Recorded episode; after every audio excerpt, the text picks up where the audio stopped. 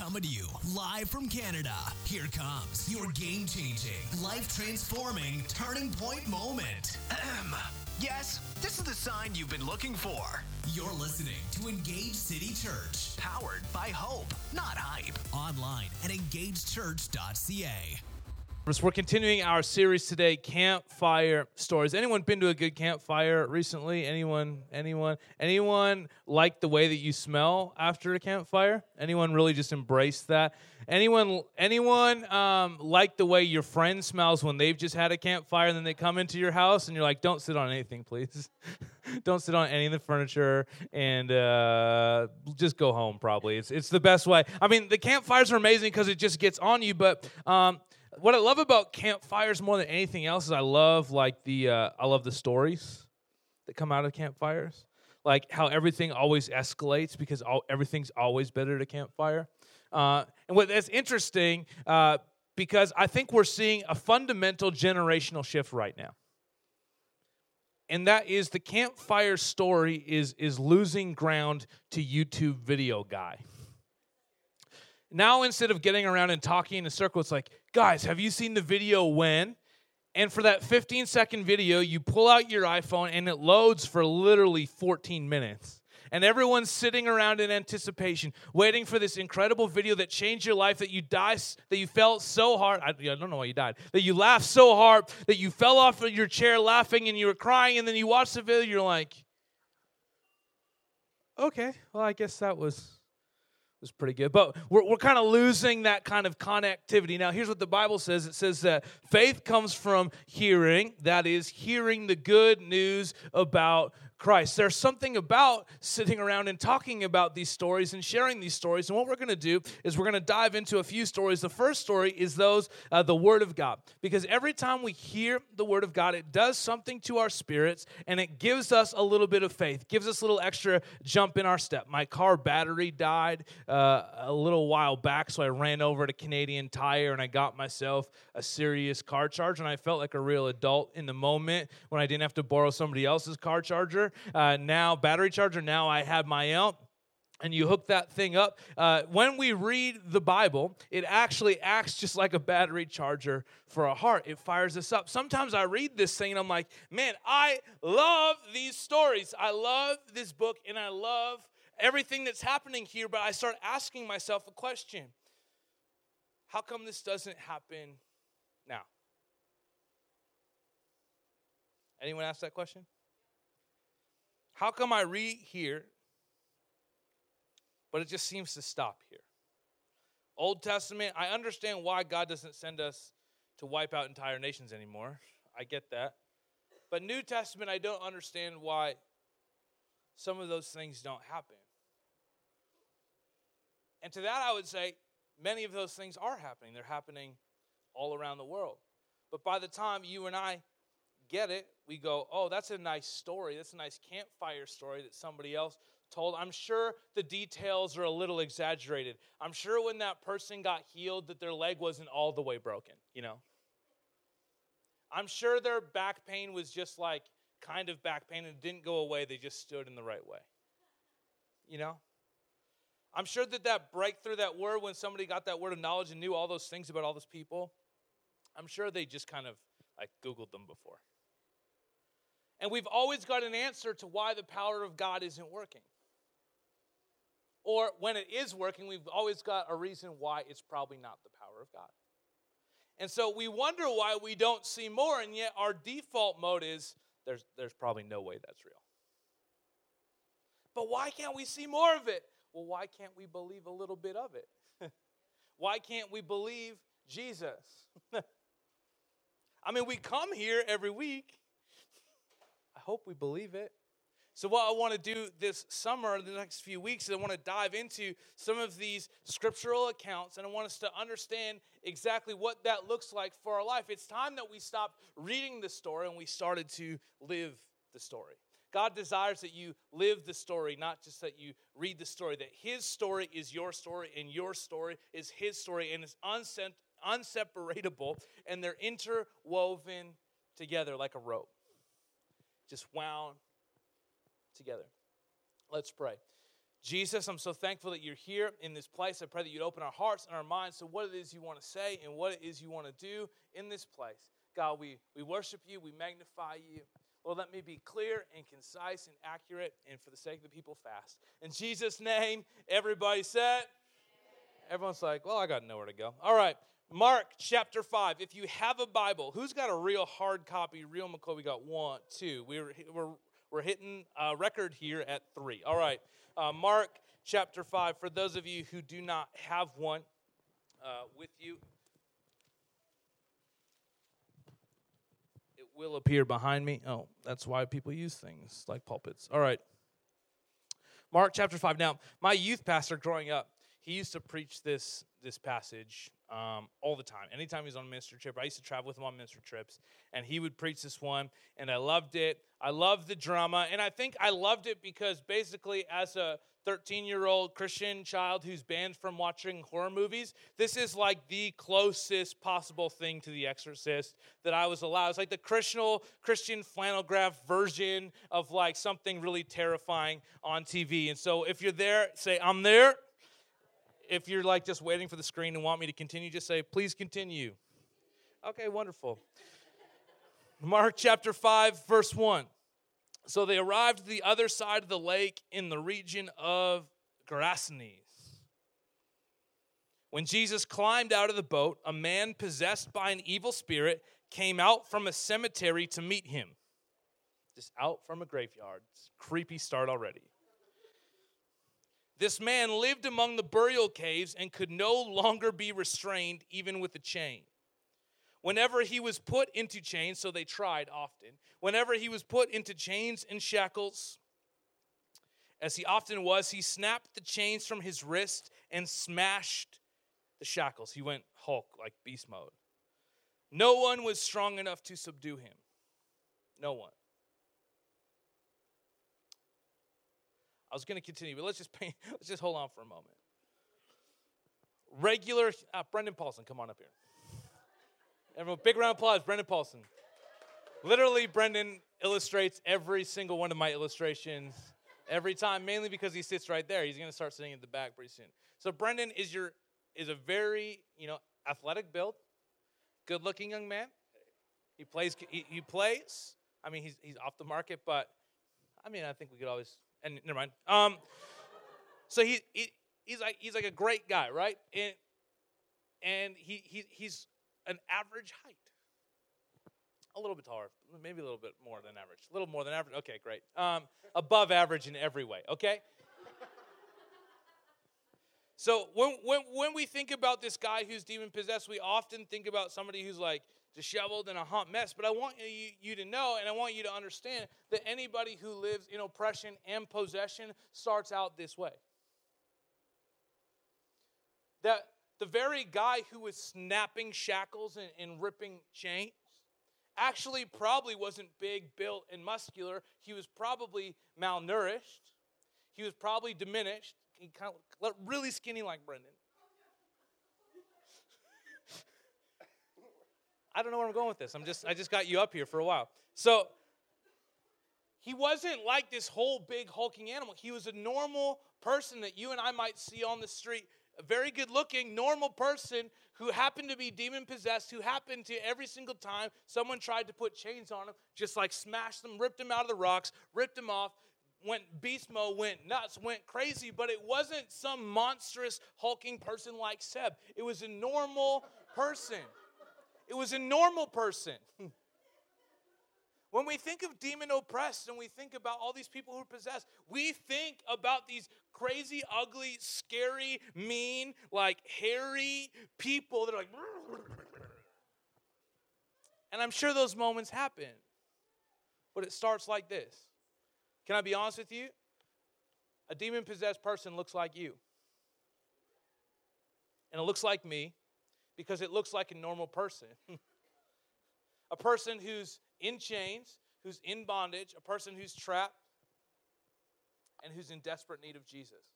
Not somebody who's hiding off, who looks strange. They end up hiding off, but it doesn't start off that way. Thank you, Brendan. That was all I wanted to illustrate was how good looking. Like we We read the Bible, and then we need to understand what it looks like in normal life. It looks like a normal person who gets into a lot of trouble. Day and night he wandered among the burial caves and in the hills, howling and cutting himself with sharp stones. I like to think of him as the original Wolverine. When Jesus was still some distance away, so Jesus gets out of the boat, he's still some distance away. The man saw him and ran to meet him and bowed low before him. With a shriek, he screamed, Why are you interfering with me, Jesus, Son of the Most High God? In the name of God, I beg you, don't torture me. For Jesus had already said to the Spirit, Come out of the man, you evil spirit. So it happens in reverse in this writing, but I think we need to understand that it happens in reverse for a reason. So Jesus is getting out of a boat. He's just like, he's like, I'm on a boat. And he gets out and he starts walking he just starts walking forward, and this person runs. My sleeve's coming out, and he starts running. This guy comes up to him and says, Why are you messing with me, Jesus? Why are you interfering with me? Why are you doing this? He bows low. The man who's possessed, who no one can sub- subdue, nobody can tame, no one can keep under control, just bows low before Jesus says, Why, why are you messing me, with me, man? He let out a shriek, in fact. He runs towards Jesus and he's like, Ah! You know. And the disciples are like, man, this guy is crazy. What's going on? But the scripture tells us something important. Jesus had already said, Come out of this man, you evil spirit. Now, the question for today is whether or not he said it out loud or if he said it inside his heart and mind. I have a friend who's a doctor, and I won't tell you her name or where she works. But she meets with patients, and one of the patients that she met with came in and she wanted to up her meds and she wanted to needed to have a you know conversation with her doctor. So they sit in an, in a meeting room, and the doctor's a, a Christian, strong Christian lady, missionary. This happened in Canada, and she's sitting there talking to this lady. And as she's talking, she begins to understand that this lady is actually possessed by demons. And that some of the issues that she's struggling with, not all, because as a doctor, she was actually able to dis- differentiate what is a chemical imbalance and what is a spirit. She realized that she was dealing with more than what she could prescribe. And because she cannot just cast a demon out at the hospital, she sat in her chair and in her heart in her mind said, Demon, be quiet. And the girl spoke back to her. And she responded out loud. And the doctor just said, Inside, in the name of Jesus, I command you to stop. And they had a dialogue with the girl out loud and the doctor sitting quietly speaking to her spirit, spirit. And it went on until finally the girl decided that she did not want to be free of that thing. And she moved on. Now we hear like do do do do do do do. But in the Bible, Jesus shows up and this guy runs up to him and starts screaming. We're not sure Jesus said anything out loud. But he bowed low before him and said, Jesus, why? Why are you messing with me? Why are you messing with me? Then Jesus demanded, What is your name? And he replied, My name is Legion, because there are many of us inside this man. Then the evil spirits begged him again and again not to send them to some distant place. If you're trying to wonder what some distant place is, it's hell. Isn't it, isn't it interesting that not even the demons want to go to hell? Isn't it interesting that, uh, I shouldn't say this. Uh, isn't it interesting that the very demons that it was created for don't want to go to this place of eternal torment, and yet you and I are okay with other people going there? That's an aside. That was free. Oh.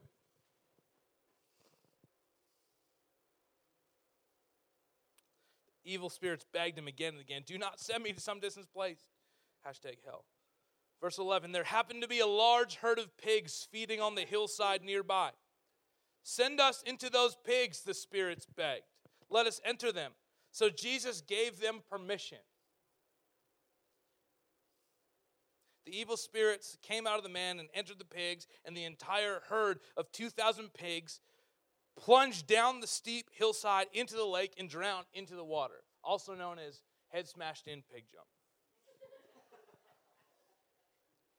The herdsmen fled to the nearby town and the surrounding countryside, spreading the news as they ran. People rushed out to see what had happened, and a crowd soon gathered around Jesus, and they saw the man who had been possessed by a legion of demons. Now, a legion, for some reference, uh, is anywhere between two and 6,000 soldiers, but was most commonly four to 6,000 soldiers. So there was either, we know there's 2,000 pigs, so we could guess that there's at least 2,000 spirits that were living inside this man. As the crowd rushed out, this guy was sitting there, fully clothed and perfectly sane, and they were all aware. Then those who had seen what had happened told the others about the demon possessed man and the pigs and the crowd began pleading with Jesus to go away and leave them alone. Go away, creepy guy. As Jesus was getting into the boat, the man who had been demon possessed begged to go with him. So I, I just want to I want to pull a few things out, but I wanted to to to get us through. So you can see why I might have liked this story, especially as a grade seven to nine year old boy, my youth pastor did amazing sound effects, amazing uh, body movement. He did the Legion voice. He did all of it, and I was like, I think I'll just tell it. I'm not going to try and reimagine uh, that. I'll just read it straight from the scripture because I think it's powerful enough. Somebody who was possessed enough to have to live in tombs and graveyards, who a whole community was plagued by, that they tried to chain him up constantly, often, the Bible says, to subdue him, and he would just be like, now what? And he would just hang out in the tombs because nobody would be near him. He would howl and he would holler at night and he would cut himself. You thought cutting yourself was a new idea? It goes back thousands of years.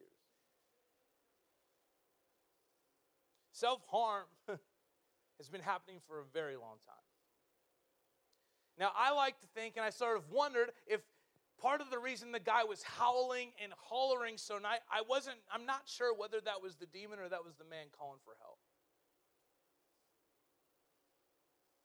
When you're that trapped when you're that tormented when you're that oppressed how do you separate the pain of the man from the voice of the demon? It's easy to literally demonize that person to make him the enemy. But what if we looked at him through the eyes of Jesus? Jesus said, That's my son in who I will be well pleased. So he just got out of the boat. All right, get out of them, spirits. Started an interaction. What I'm really interested in, though, is I'm interested in the, in the villagers. So we know that there's 2,000 pigs, and if you've ever tried to wrangle pigs, you'll know it's not an easy job. If you've ever tried to catch a greased pig, you'll know it's basically impossible.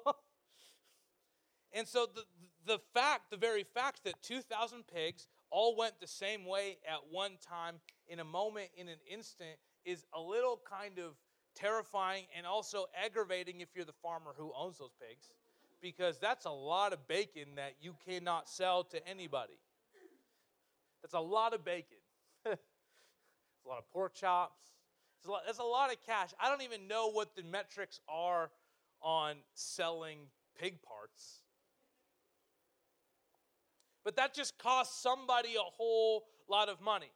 So normally go, oh, those people are mad because that just costs them a whole lot of money. But here's the other thing that we don't know. We don't know that they know that it was Jesus who let the demons go into the pigs. Do you know why? Because this is what the Bible says. They asked Jesus, and Jesus agreed. Didn't say he verbally agreed. Didn't say he said it out loud. It just said he gave them permission to go into the pigs.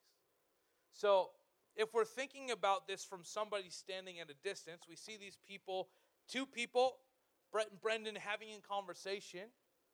One guy's really crazy, another guy's wearing a white robe with a blue sash.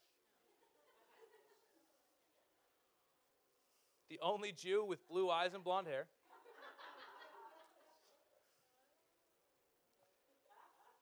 Golden beard, though. And they have a conversation, and then all of a sudden, pigs just run off the side of a cliff.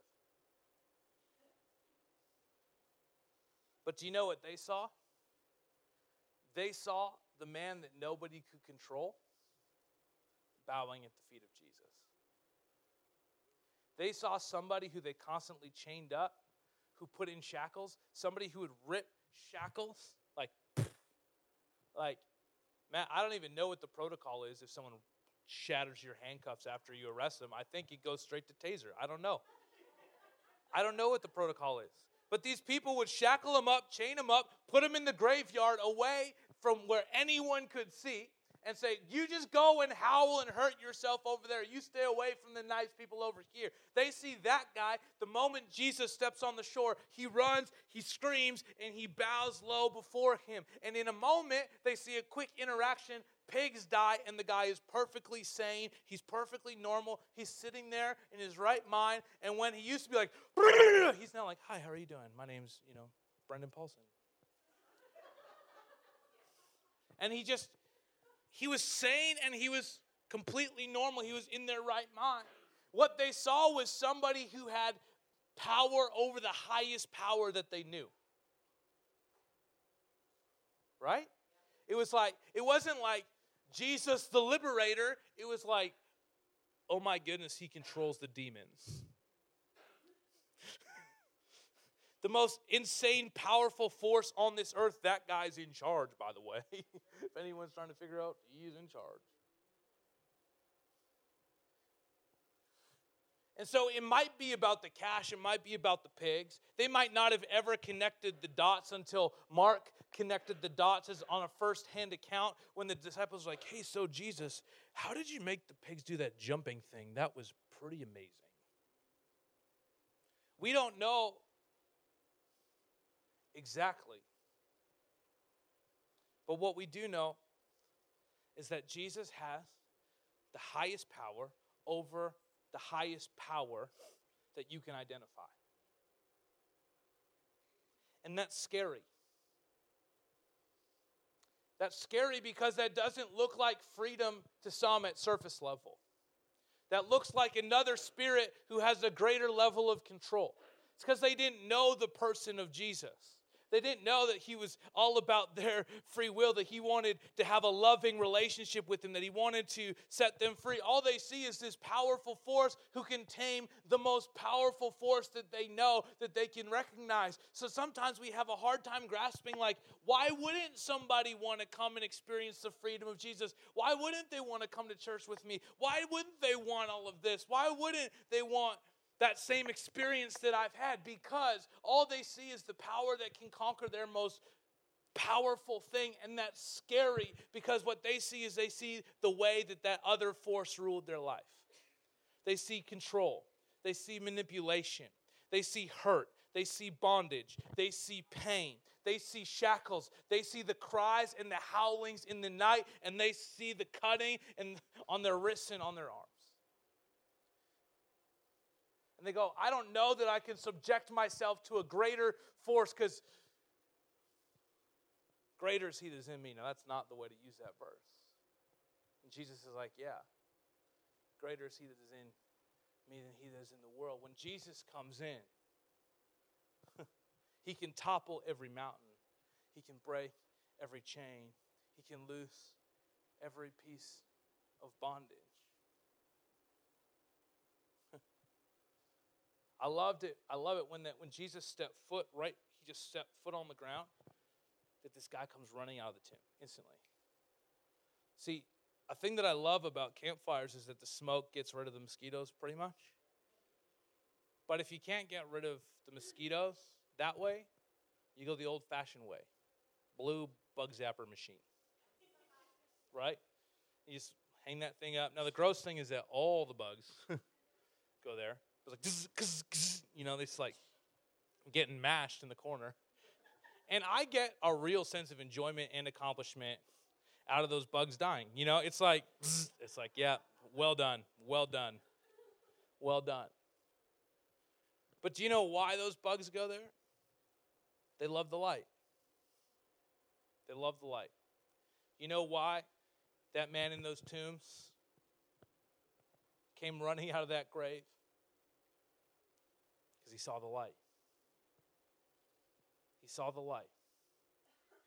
And he's like, I see the, the light at the end of the tunnel. I see Jesus, and I just got to get over there. I see Jesus. Do you notice? The demons already knew his nature. They asked for mercy because they knew Jesus was merciful. They're like, Jesus, you're all powerful. You're the King of Kings. You're the Lord of Lords. Have mercy on us.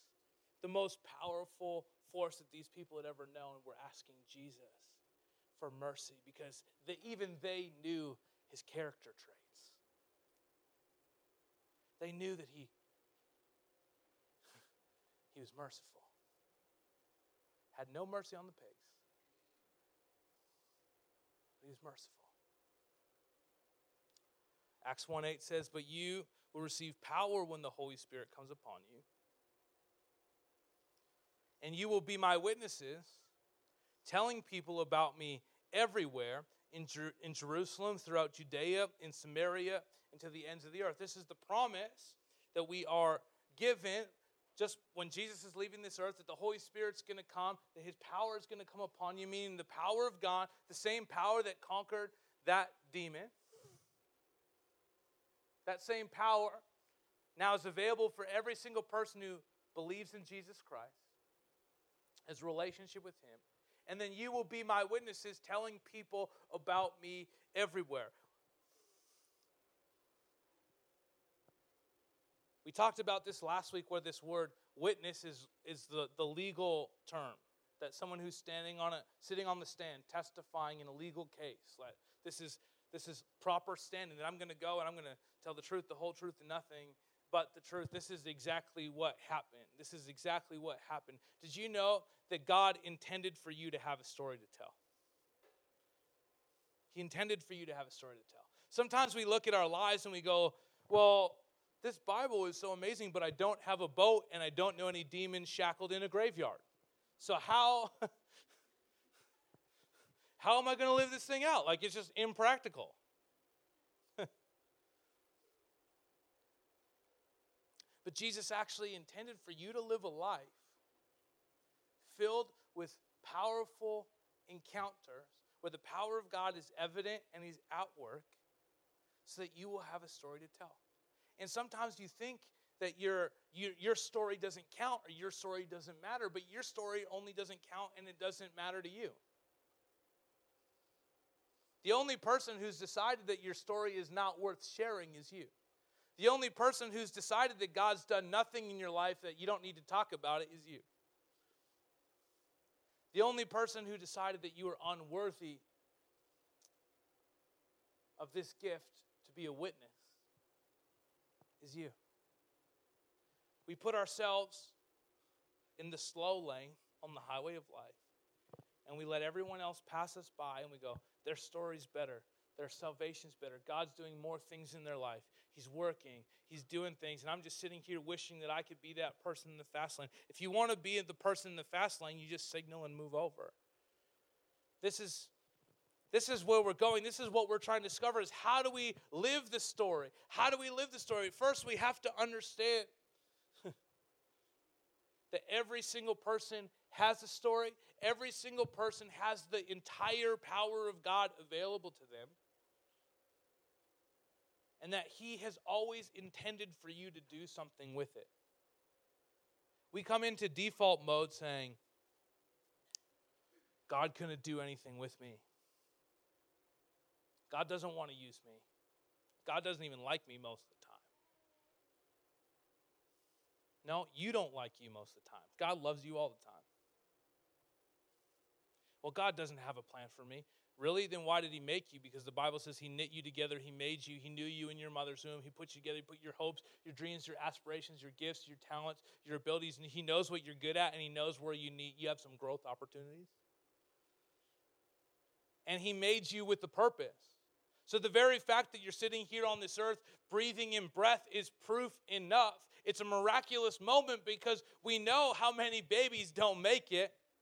So the fact that you're sitting here right now is miraculous proof that the power of God is at work in your life and that He wants to do something through you and He wants you to tell somebody about it. You go, well, but there's got to be greater levels. There's got to be more. There's, there, there's got to be more. There is more. Jesus said, the baseline, these things that you see and hear, he says it in John 14, that you've seen these things and you will do even greater things.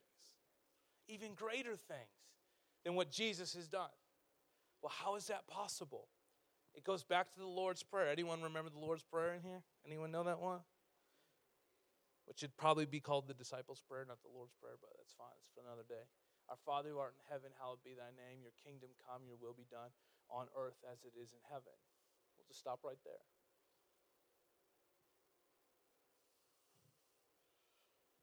When the Holy Spirit comes upon you, Matt, can we circle you? All right, here we go. Power of the Holy Spirit. Okay, let's try it again. One, two, three. Comes upon you. Okay, no, it's not working. Here, uh, let's try a whole underline. Let's do an exciting underline. When the Holy Spirit comes. See, it's a miracle. You got a story to tell upon you. Oh, it disappeared. All right. Great job, Matt. Keeps disappearing. But when the Holy Spirit comes upon you, Jesus wants to come upon you. The whole idea is you. You are the whole idea. When the Holy Spirit comes upon you, and the Holy, that you cheer for that and not the gospel. Somebody stand up and give me a stank face right now but you receive power. The whole idea is that the Holy Spirit will come upon you, not your neighbor, not your friend, not somebody else, not the pastor, not the preacher, not the worship leader, not the guy with the beard. The Holy Spirit will come upon you. When the Holy Spirit comes upon you, it now shifts to you, and you bring the kingdom of God from heaven to earth. From heaven to earth. We're pulling it down from heaven to earth. The Holy Spirit is not some terrifying, scary force who makes people do crazy, weird things. People do crazy, weird things. The Spirit, Holy Spirit of God comes upon you. You bring heaven to earth, and then you have some stories to tell, and you become a witness. You become a witness. You become a. Can I get a witness? You become a witness. The Holy Spirit comes upon you. This is the life of a believer. It's not hard, it's not complicated. We follow Jesus one step at a time, and every day we wake up and we feel good because His mercies are new every morning, and we say, God, what do you want to do today? The Holy Spirit comes upon you if you invite Him and you say, Come on, fill me up, and you bring heaven to earth in your everyday situation. Every time healing happens, it's just reminiscent of what happens in heaven. Because if you die and you go up to heaven, guess what? Instant healing. So healing happens on earth. Why? Because we're pulling heaven down into earth.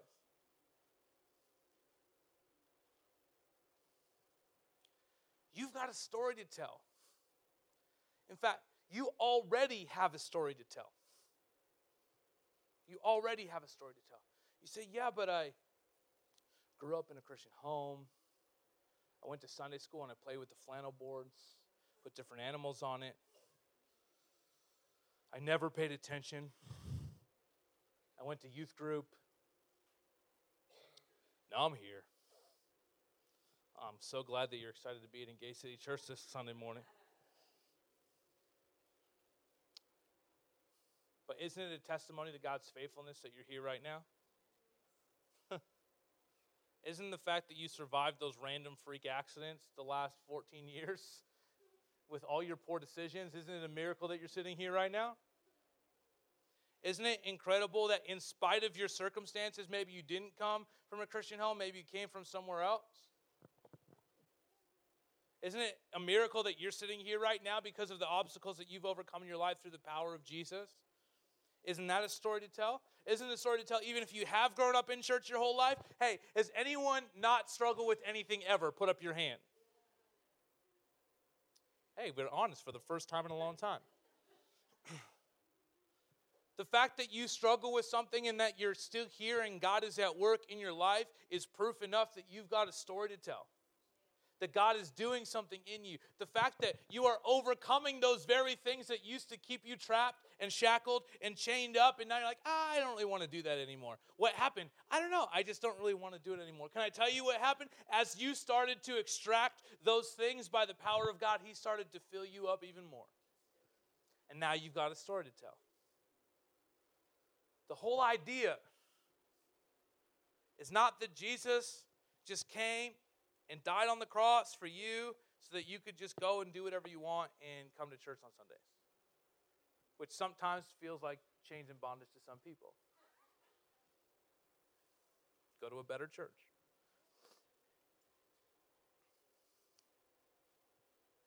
The whole idea from the start was that Jesus created you for relationship and that you and him together could change this earth. That you and him together could reach your friends, your families, and your neighbors. That you and him could walk together in this incredible relationship. And can I tell you what? You know what flows out of relationship? Awareness. Like, what do you mean by that? Matt and I have been friends for a very long time. More years than I would like to say out loud because it brings me to a new level of awareness of how old I am becoming. I know a lot of things about Matt. All the things the good, the bad, the ugly. I know it, and he knows it about me. Because of that, there is a level of understanding and communication that can happen where just surely by his body language, by the look on his face, I know where things are at. And with one or two questions, I know what's wrong and how we can solve it, which is generally going out to eat something.